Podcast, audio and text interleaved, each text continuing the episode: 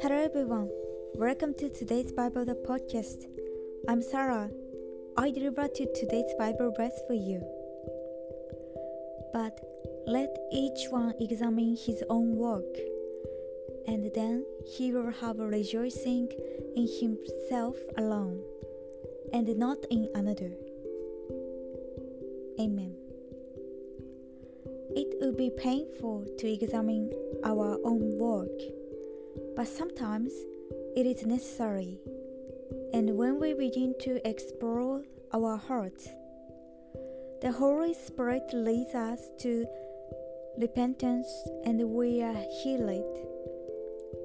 Don't be afraid to leave it to God. He will surely grow us. Thank you for listening. Hope you have a wonderful day.